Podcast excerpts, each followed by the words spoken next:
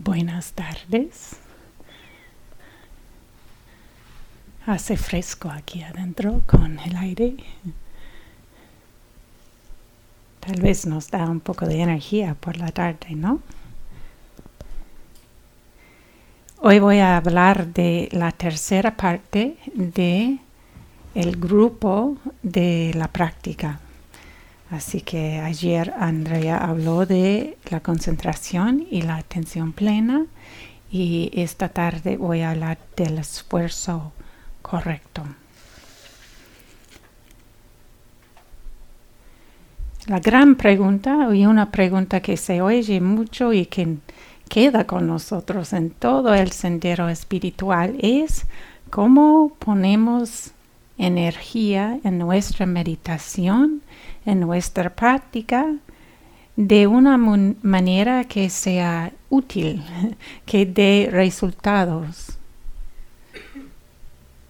Es una parte muy importante de la práctica entender este asunto.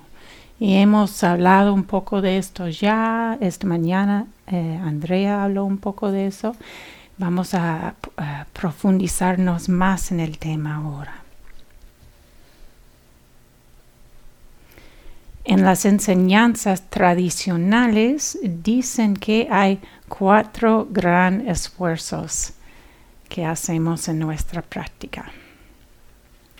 El esfuerzo de abandonar estados mentales malsanos, no útiles, no beneficiosos. Estados mentales son pues incluyen lo que nosotros eh, decimos emociones.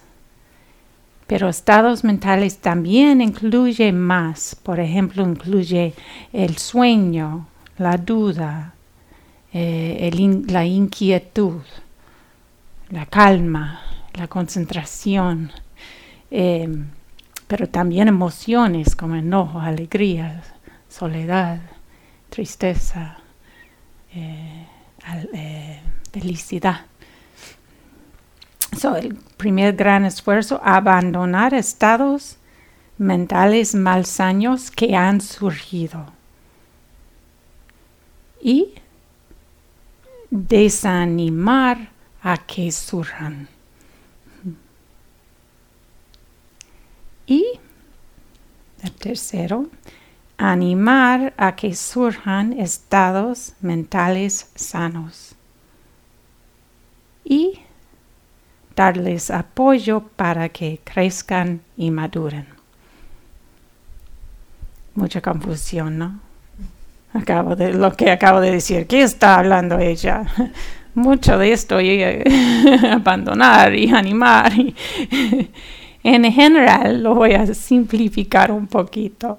En general, eh, tenemos que aprender qué hacemos con los estados mentales o las emociones malsanos, no útiles. Los estados mentales que nos traban, ¿no? que nos enredan. Ustedes saben de qué hablo. Sabrán en este punto, ¿no?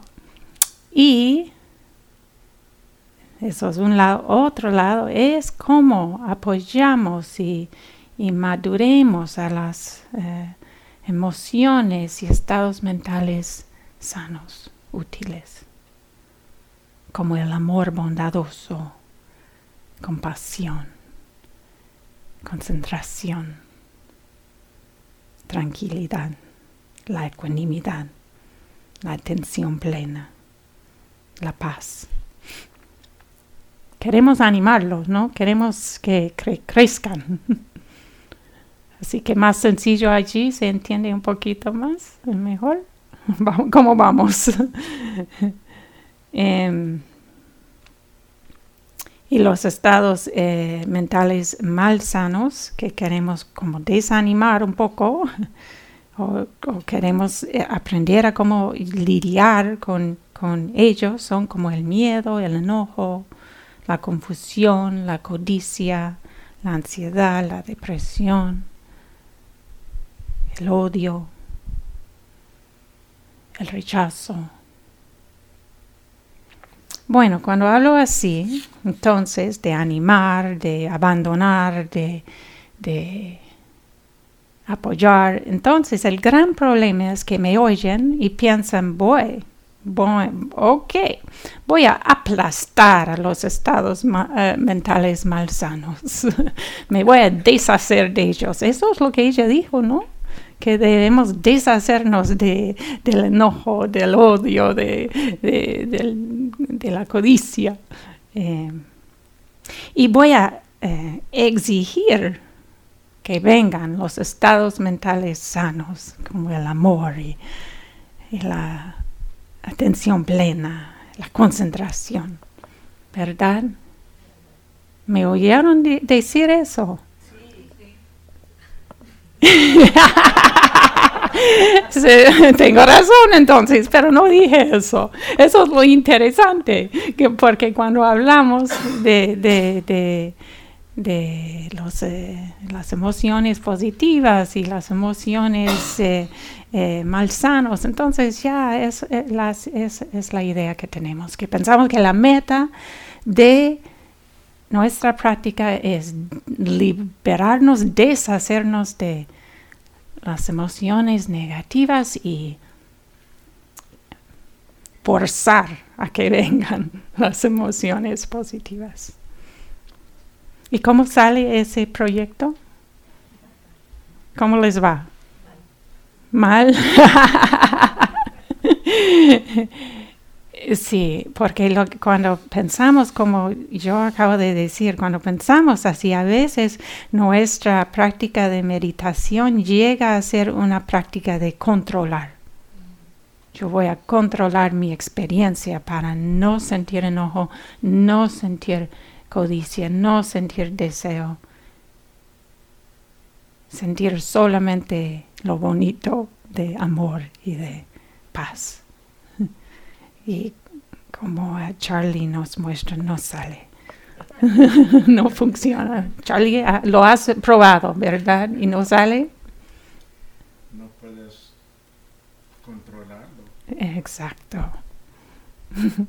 Así que esa manera no funciona, ya sabemos. Bueno, vamos a saber, vamos sabiendo, eh, porque olvidamos mucho.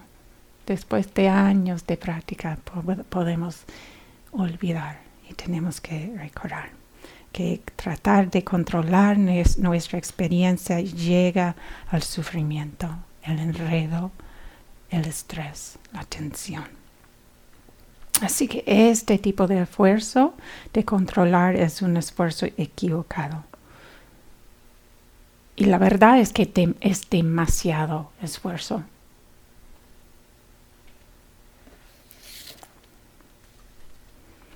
Te voy a dar el secreto de los cuatro esfuerzos. La atención plena cumple a los cuatro esfuerzos.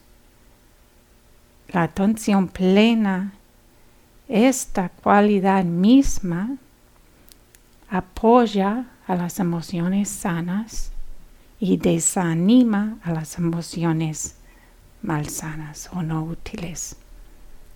Voy a darle un ejemplo. Por ejemplo, con el amor bondadoso.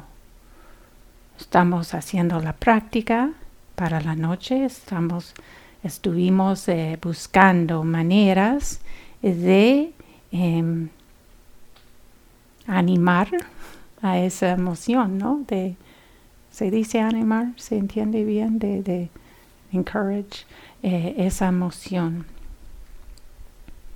Y estábamos hablando de varias maneras que podemos hacerlo. Y después yo dije, si sientes esa, eh, ese amor, ponte atención en sentirla y gozar de ella. poner la atención en el amor bondadoso la fortalece, eh, lo fortalece.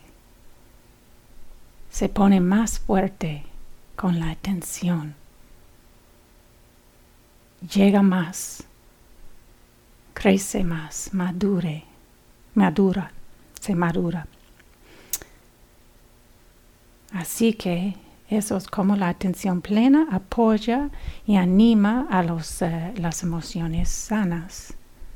Así que cuando se, estás aquí y sientes paz, es bueno tener, eh, eh, em, estar consciente de sentir paz para apoyarla. Una emoción malsana o difícil. Por ejemplo, el enojo. La atención plena nos apoya en abandonar, fue una palabra que usé y el Buda usó, en abandonar el enojo por no darle más comida. Le quitamos la comida. We starve it. ¿Cómo se dice starve? Lo, lo hambreamos con la atención plena. Por ejemplo, llega el enojo, en general lo que, que hacemos le damos mucho, mucha comida. Viene, ah, ese, él hizo eso y oh, le voy a hacer esto para que entienda, para que pague por lo que hizo y ah, qué mala persona es. Oh, comida, comida, le estamos dando mucha comida. Con la, eh, eh, la atención plena sentimos el enojo muy directamente. Por ejemplo, lo sentimos en el cuerpo. Tal vez un apretón aquí o un calor. Vemos la historia y con atención no le damos más comida a la historia. Estamos, oh, qué enojo y podemos dejar la historia, sentir el enojo en el cuerpo muy directamente, hacer amistad con el enojo, conocerlo bien. Podemos sentir el sabor del enojo, pero dejamos de darle comida a la historia. Y así em, pierde su poder. Ya no nos controla tanto lo podemos sentir como pura energía o patrones de pensar, un surgir, algo que surge y se va. La atención plena nos da la oportunidad de relacionarnos con el enojo de este, esta manera y se disminuye o no tiene el mismo poder.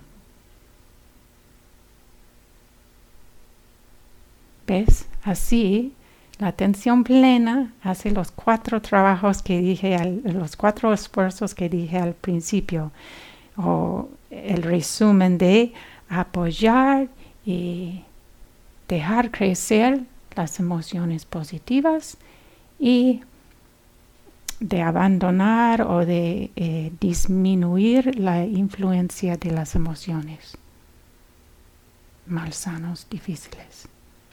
Para mí es increíble que la misma cualidad hace las dos cosas. Y lo que pueden ver es que de alguna manera la atención plena está haciendo el esfuerzo. Nosotros no tenemos que esforzarnos, eh, eh, esforzarnos tanto como pensamos. Dejamos que la atención plena trabaje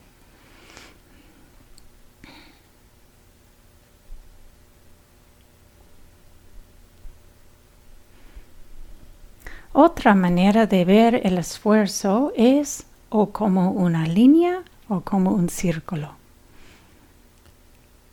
Muchas veces vemos el camino espiritual como una línea. Yo estoy aquí y quiero ir allá. Y cuando llegue allá, habré conseguido lo que busco.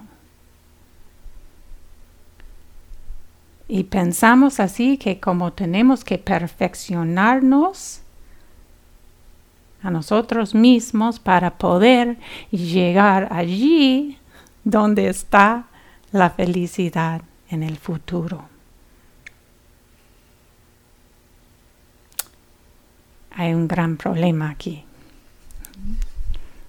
Ya saben, la felicidad siempre está en el futuro.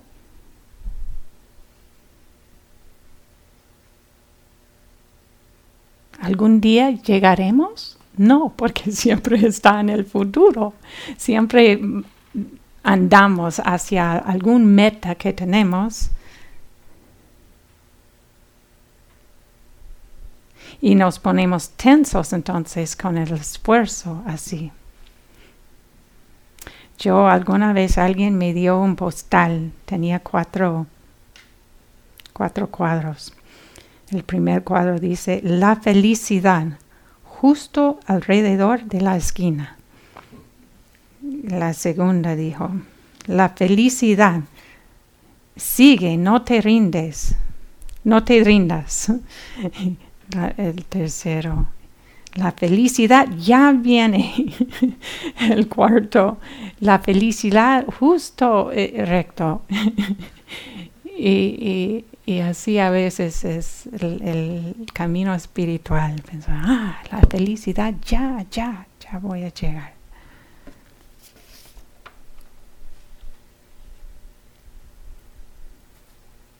A veces hacemos eso de una manera muy obvia. Estamos frustrados porque estamos tratando de buscar la paz. O un estado perfecto en la meditación y sentimos la frustración de eso. Otras veces es muy sutil. Es como nos vimos, eh, vimos inclinándonos al futuro. Es como así. Estuvimos hablando en un grupo de eso. Estamos como siempre con un poco de inclinación, ¿no? Una perpetua inclinación para muchos de nosotros. Es una inclinación fuera del momento hacia algo. Algo que va a cumplir lo que deseamos. A veces cuando yo me encuentro así, con esa energía, esa energía que va arriba, ¿no? Y adelante. Yo, va, yo voy para atrás y para abajo. Y hasta a veces es como físico, pero muy sutil, ¿no? Pero pueden practicarlo. es muy útil, right? Y esto ya apunta hasta la segunda opción de la meditación como un círculo. Estuvimos hablando de la meditación como una línea. La meditación como un círculo es que nos aterrizamos en el aquí y la ahora o el ahora, la ahora. No vamos a ningún lado, solo aquí. Nada de perfeccionar. Es un alivio. Solo eh, el relacionarse con lo que está presente. Y lo bonito de esto es que la felicidad lo buscamos, la, eh, la buscamos ahora, no algo en el futuro, pero en este momento, que este momento nos ofrece la oportunidad de sentir la paz. ¿Cómo puedo vivir con paz ahora, dado lo que está pasando. No está basado en control, está basado en relacionarse con lo que está pasando. Y en el momento, un círculo, estamos aquí. Algunos eh, de ustedes nos han contado cómo han han entendido lo que acabo de decir, que han experimentado lo que acabo de decir en un momento como de un momento que, les sorprende que están eh, casi por gracia completamente aquí, sin querer ir a otro lado, sin esta inclinación hacia el futuro, eh, justamente en el aquí y la ahora. Y es rico. es eh, la condición de, de estar sin deseos de estar en otro lado o en otra experiencia. Y a veces nos toma por, como por sorpresa cuando nos pasa, porque no viene de la voluntad, viene de la no voluntad. es más bien un accidente, pero la meditación nos, nos um, pone con la tendencia de tener este tipo de accidente, de caer en, el momento eh, sin esforzarse o sin esforzarse.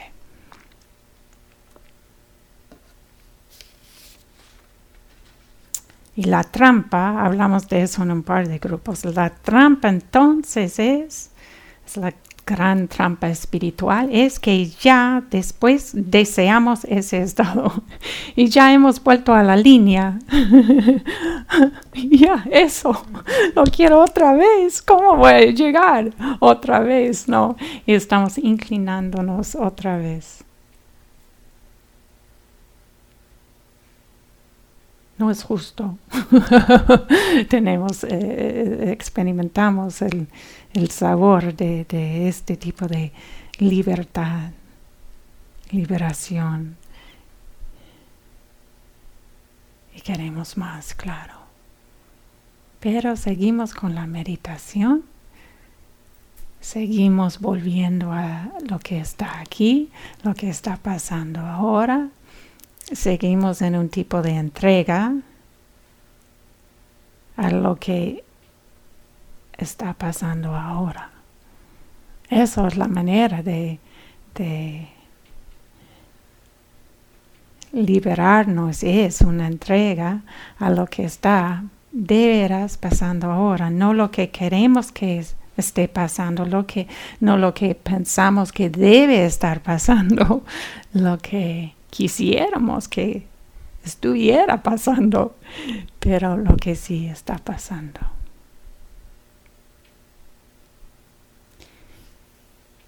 Y no es, quiero aclarar que no es rendirse, es diferente, no es pasivo. Esta entrega no es pasivo, es activo, es una entrega activa. Llegamos aquí, ¿qué está pasando? Cómo me relaciono con lo que está pasando, qué es una ah, respuesta eh, sana y útil a lo que está pasando. Así que a veces hacemos algo, por ejemplo, estamos aquí y estamos eh, durmiendo en la meditación. Bueno, reconocemos, el sueño está pasando, el sueño es así, podemos conectar con el sueño. Después, la sabiduría tal vez nos dice, pues debes abrir los ojos, abrirte los ojos o debes ponerte de pie. Eso no es una entrega, entrega pasiva, rendida, no, es una entrega activa que responde de una manera sana a lo que está pasando.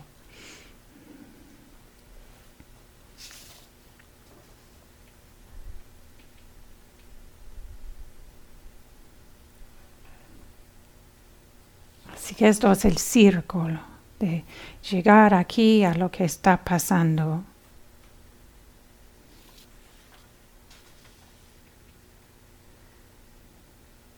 Y esta energía del círculo es un viaje, se puede decir, a la autenticidad.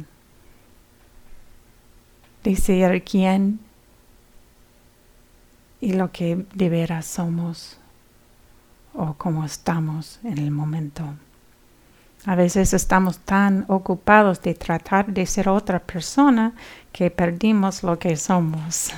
Nos da la oportunidad de conocernos a nosotros mismos y a la vida misma muy íntimamente porque no estamos tratando de huir la experiencia humana aquí para otra experiencia mejor, pero estamos haciendo amistad y creciendo intimidad con lo que está pasando.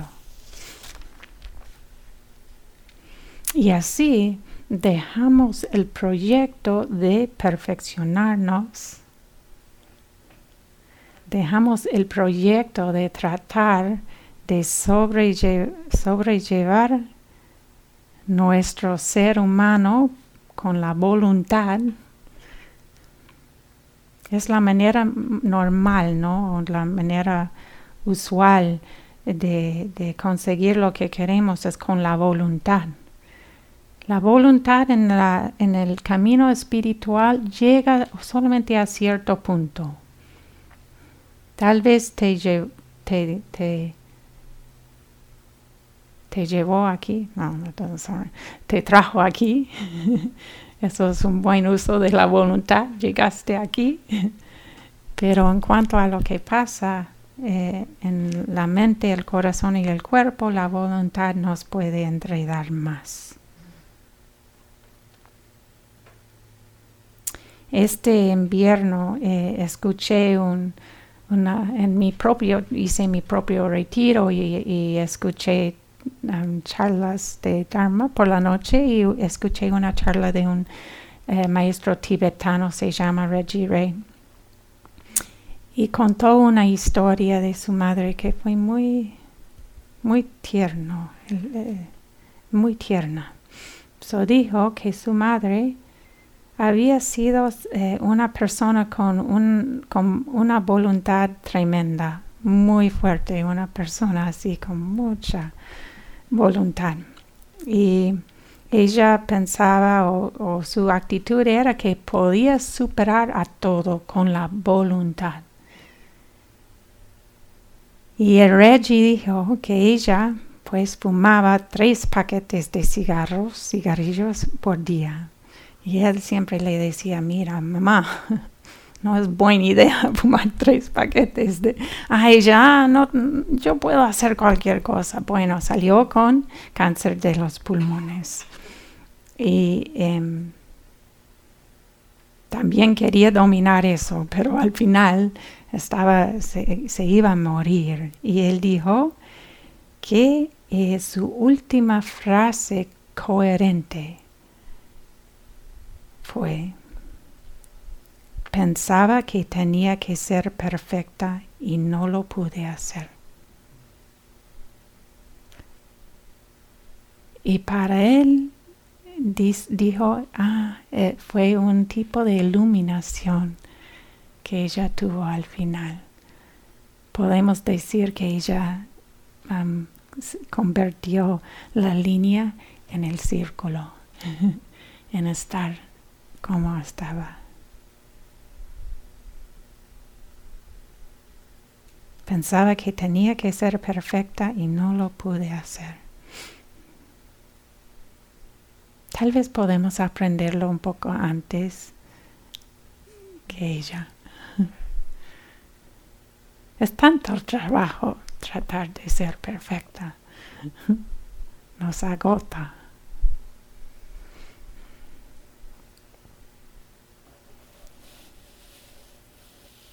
Otro cuento, otro cuento del esfuerzo que me gusta. Yo eh, por muchos años enseñaba el retiro de los eh, teenagers, los adolescentes en eh, el centro de meditación en Massachusetts. Por 18 años hice eso. Y en este retiro tenemos como 60 adolescentes y 20 voluntarios. Y los voluntarios son personas que quieren apoyar a los adolescentes. Es muy lindo, todo el programa es muy lindo. Bueno, había un hombre que tenía como 30 años, 32 años. Un hombre eh, blanco, grande, con muchos tatuajes en todo el cuerpo y, si yo lo viera sin conocerlo, tal vez tendría un poco de miedo o algo así, porque era como... y eh, una vez me dijo, eh, ¿sabes cuando sales de la sala de meditación está el, el ¿cómo se dice? El bulletin board, el, el noticiero, el noticiero, sí. Eh, aquí el noticiero está en una esquina, pero allí está cuando sales de la sala de meditación, está allí, eh, adelante de ti. Él me dice, ¿sabes cuando sales de la sala de la, de la meditación y ves el noticiero y quisieras que hubiera una nota para ti? Porque uno, bueno, es fácil tener el hábito de mirar. Hay una nota para mí, alguien está. Y, y yo le dije, pues sí, y él dice, pues sabes lo que yo he hecho. Yo me escribo una nota a mí misma y lo pongo allí. y después me siento bien cuando veo que hay una nota para... Esos son los retiros de tres meses, mira, las cosas que tenemos que hacer para sobrevivir. Entonces yo le dije, pero Dave, ¿qué te escribiste? y me dice, ¿recuerdas? Es este hombre grande con tatuajes. Y Me dice, yo me escribí, ya estás dando suficiente esfuerzo. Yo le dije, buena nota. Porque él veía que tenía la tendencia ¿no? de, forzarse y esa nota era para decirse a él mismo de relajar, relájate. Ya estás trabajando suficiente. Si necesitas una nota así, te doy permiso para escribírtelo a ti mismo.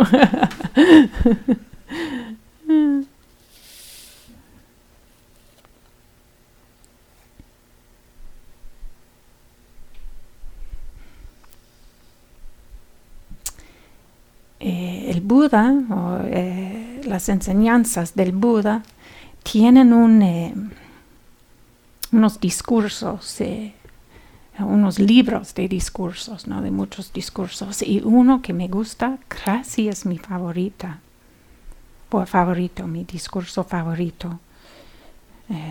les voy a leer. Ayer estuve con Andrea y ella y yo estuvimos eh, traduciendo el discurso. Había una traducción en español que no nos gustó de todo y, y yo le dije a ella, ah, esto es una de mis cosas favoritas de hacer, de hablar del Dharma y pensar, ¿es esta palabra que significa? Y, y lo pasamos muy bien juntas traduciendo este discurso. Bueno, alguna vez había un espíritu celestial en, las, ah, en el, mundo budista. Hay pues muchas tierras donde hay espíritus, espíritus celestiales. Pues un espíritu celestial quería oír las enseñanzas del Buda a veces bajan a la tierra para escuchar el Dharma, les gusta. llegó, lo visitó y dijo, ¿cómo, estimado Señor, has cruzado la inundación?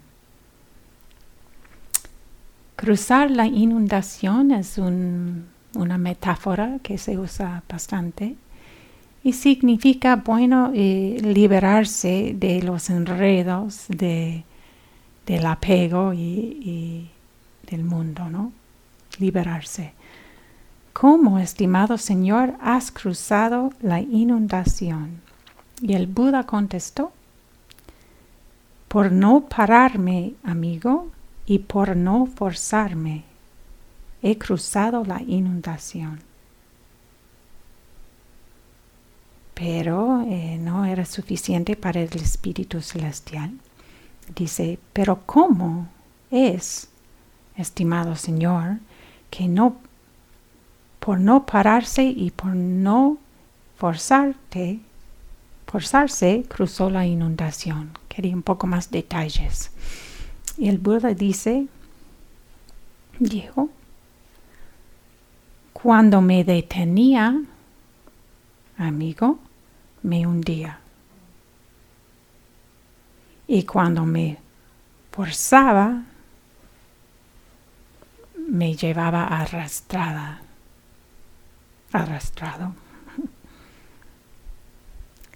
Es de esta manera, amigo, que por no pararme y por no forzarme crucé la inundación. Y el em, Espíritu Celestial estaba muy contento de oír eso.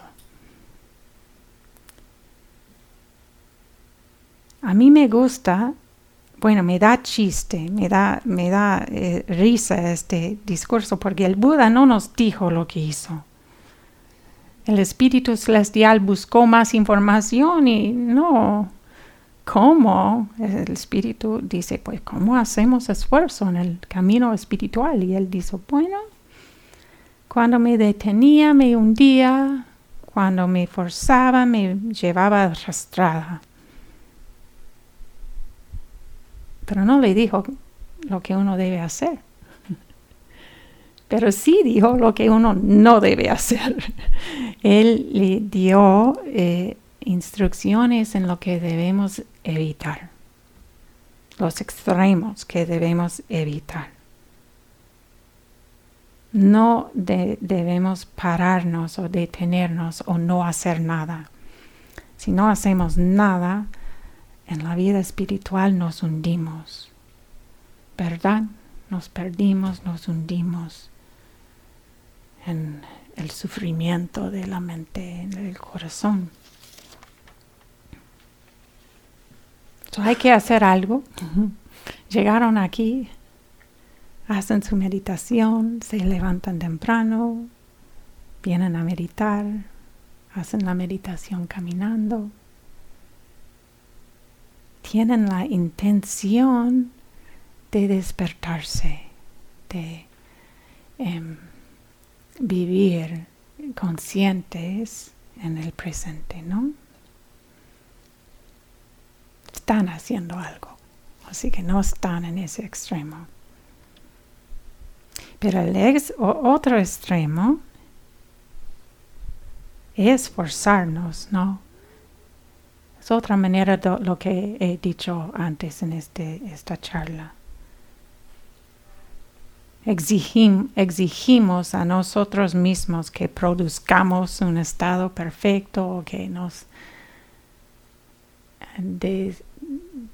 deshagamos, nos deshagamos de, otras cosas de tratar, tratamos de controlar la experiencia. Eso es forzarnos, ¿no? Tratamos de eh, controlar esta vida loca. Así que otro extremo, otro extremo para evitar. El extremo de no hacer nada, de ser em, perezoso y el otro extremo de forzarnos de a, poner demasiado esfuerzo de tratar de controlar.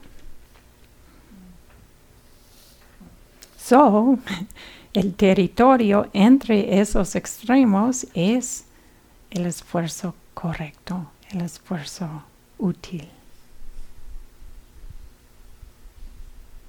La verdad es que el esfuerzo nunca lo tenemos, eh, bueno, a veces eh, todo cabe bien, pero eh, se pone en desbalance y tenemos que ver cuándo el esfuerzo es balanceado y cuándo ya hay un desbalance y qué hacemos para balancearlo. Y también es esos dos extremos, cuando eh, eh, la meditación se pone demasiado floja Tal vez no tenemos energía. ¿Qué nos ayuda a levantar la energía? O cuando no nos estiramos nada.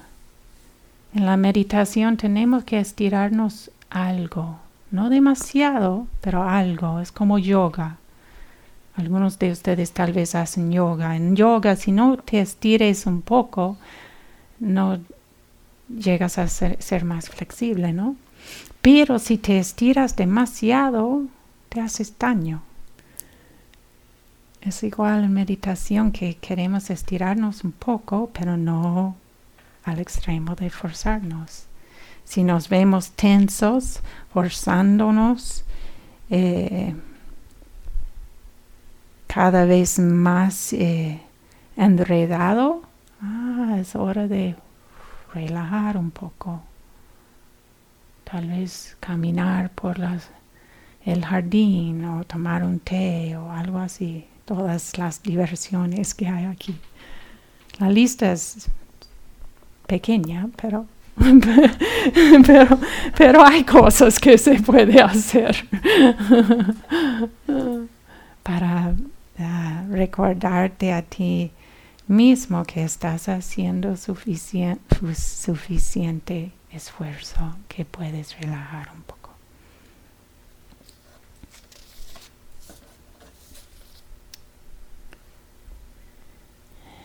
La última parte que voy a hablar del, del, esfuerzo sano es algo que llamamos la continuidad. Y esto es de llevar la intención de estar presente durante todo el día, no solamente durante los periodos formales de meditación. Con la continuidad no dividimos el día entre, cuando estoy meditando y cuando estoy de vacaciones, cuando estoy tomando un break pero tenemos como la intención desde que nos despertamos por la mañana hasta que nos, nos acostamos por la noche, la intención de despertarnos y de estar consciente y presente. Claro que no lo vas a poder conseguir. Así que no es un, no es, eh, un forzarse a, a a estar despierto todo, todo el día, despierto, tú sabes qué significa con la atención plena. Pero llegas, llevas la atención, un hilo sigue por todo el día, un hilo de, de la atención.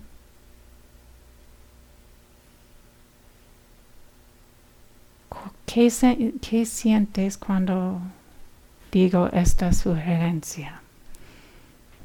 Algunos de ustedes que ya han meditado mucho tal vez están acostumbrados a esa idea. En general, con el camino espiritual, más tiempo que andamos en el camino, menos hacemos una división entre cuando estamos meditando y cuando no estamos meditando. Eh, más la meditación es la forma en que vivimos o la intención de la, atención plena es la forma en que vivimos. Pero al principio, cuando damos esas instrucciones, es posible que te dé terror. La primera vez que me dijeron eso en un retiro, que podría tener la intención de estar despierta por todo el día, yo, yo dije, pues de ninguna manera. no me interesaba. Necesito mis vacaciones, gracias. Así que eso también no es cosa de esforzarte. Si la idea de tener esa intención todo el día es demasiado, pues escoge unos periodos pequeños. Por ejemplo, después de la meditación sentada, cuando te levantas y vas a la meditación caminando, puedes incluir ese periodo como un periodo de meditación, sintiéndote levantándote del cojín y caminando hacia tal vez tomar un agua y después a tu eh, sitio de hacer la meditación caminando. Así que pueden hacerlo suave, con respeto para tu corazón y tu mente y lo que están dispuestos a hacer.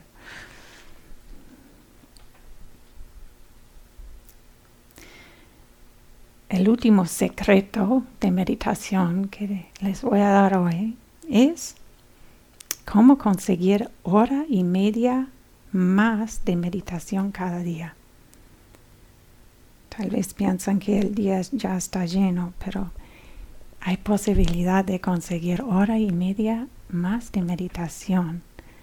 Y eso es eh, traer la meditación y la atención plena al comer.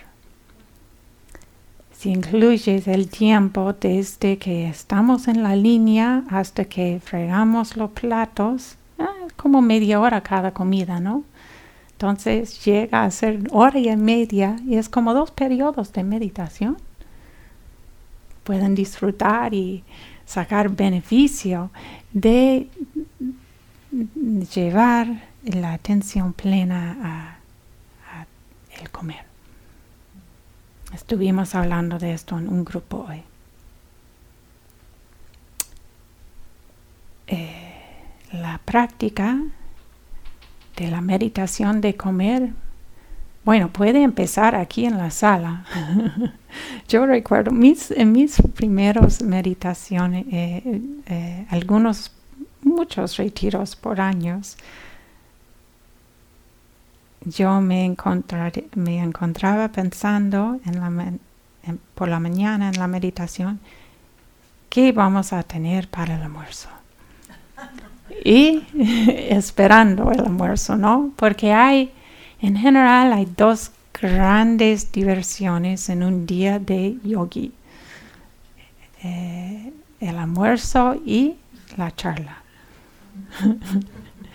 Así que, eh, ah, ¿qué vamos a tener para el almuerzo? So, querer comer. Después en la línea, mucho pasa en la línea, esperando podemos ver muchos patrones que tenemos esperando en la línea. Yo les conté al grupo hoy que una vez yo estuve en la línea en el, centro de meditación allí en Massachusetts. Fue un retiro de tres meses, uno de los largos. Había comida para 120 personas. Es grande el lugar. Yo era la cuarta persona. Y lo que me encontraba pensando era, no va a haber suficiente para mí. Como dice un maestro mío, un maestro de Andrea también, la mente no tiene vergüenza. Joseph dice eso. no va a haber suficiente para mí.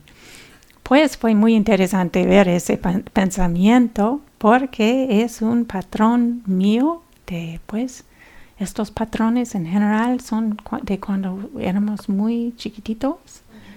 Unas eh, creencias que tenemos que desarrollamos tuvimos para este, ser sincera teníamos comida no era eso otras cosas faltaban no fue comida. Eh, em, Ya, así que ver esos patrones muy profundos y, pues pueden surgir en cualquier momento. Em, es muy poderoso, es muy útil porque muchas veces esos patrones funcionan debajo de la conciencia y nos dan mucha atención y nos influyen de una manera. A mí me influían en la línea de la comida que yo siempre tomaba demasiado comida porque inconscientemente yo pensaba que no, era ah, no había suficiente para mí. Y para que no les, se juzguen a, para que no se a ustedes mismos, yo tomé demasiado comida por años en la meditación. Es que esas cosas son muy, muy lentos en cambiar. Ahora en general tomo la cantidad necesaria. Pero también entonces sirviéndote puede ser muy interesante, ¿no? Lo que me pasaba a mí, me servía, ah, ya, esto es la cantidad que necesito para comer. Llegaba a la, a la mesa, es demasiado. Un eh, yogi una vez en el, en el retiro de tres meses me lo explicaba así, me dijo, alguien puso comida en mi plato.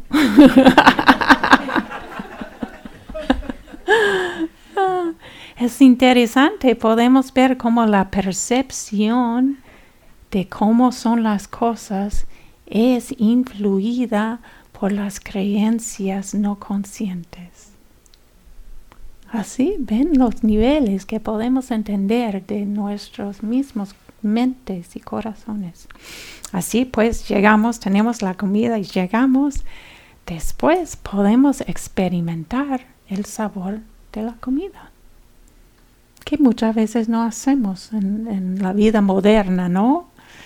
Eh,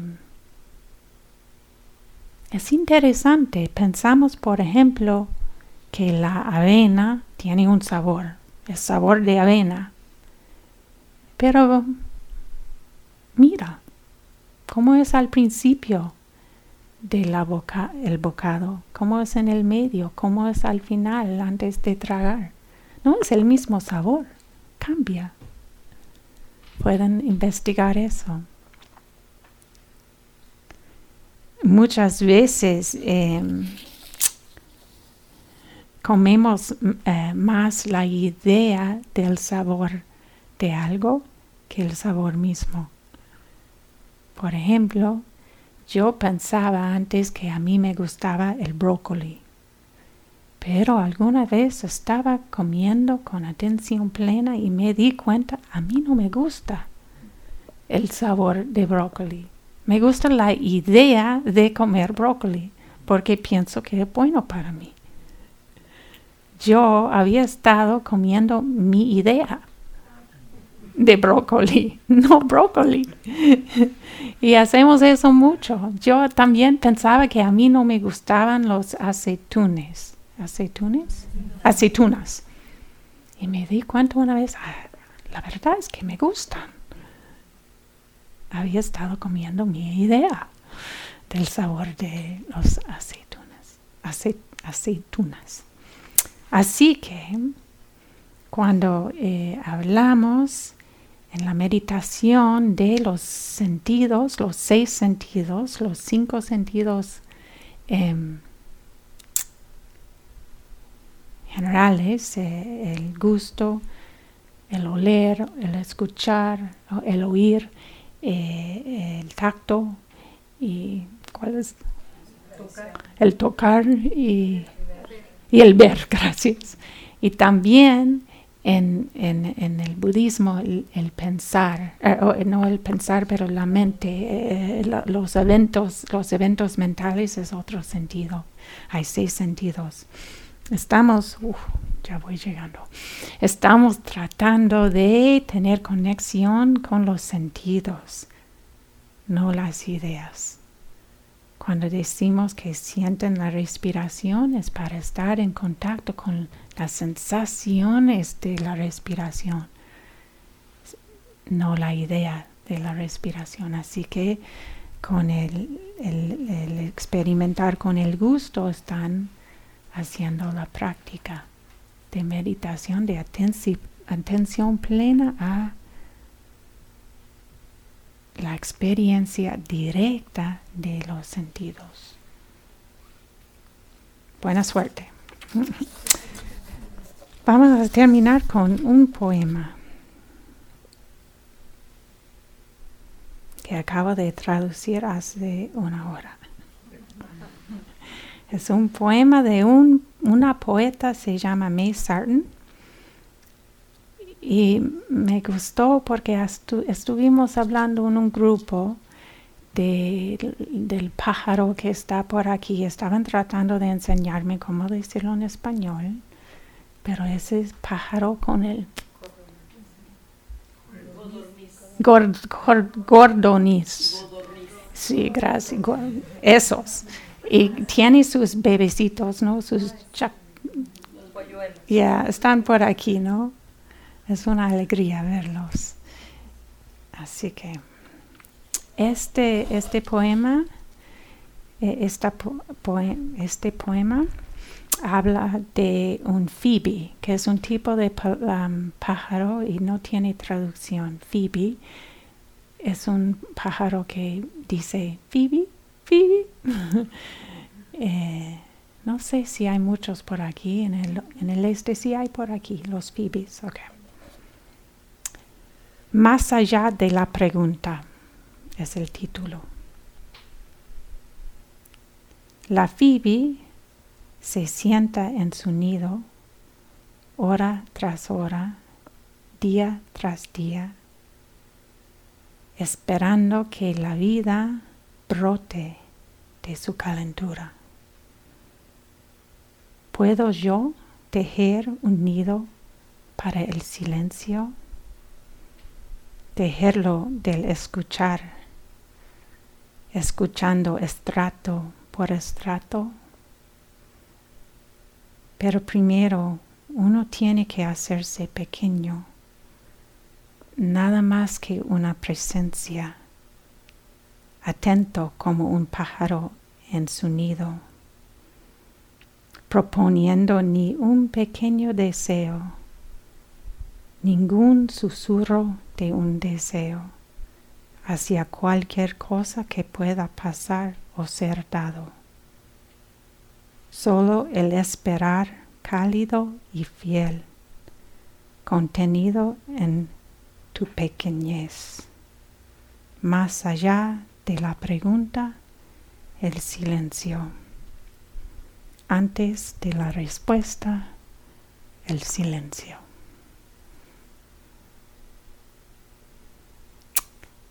Aquí estamos en nuestros nidos, esperando,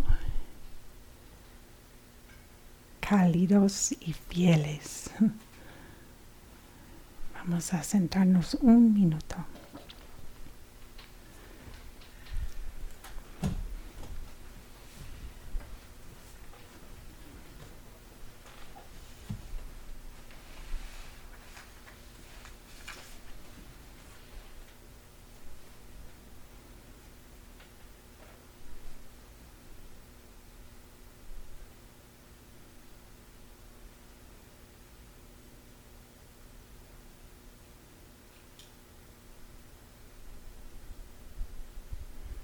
Puedo yo tejer un nido para el silencio, tejerlo del escuchar, escuchando estrato por estrato.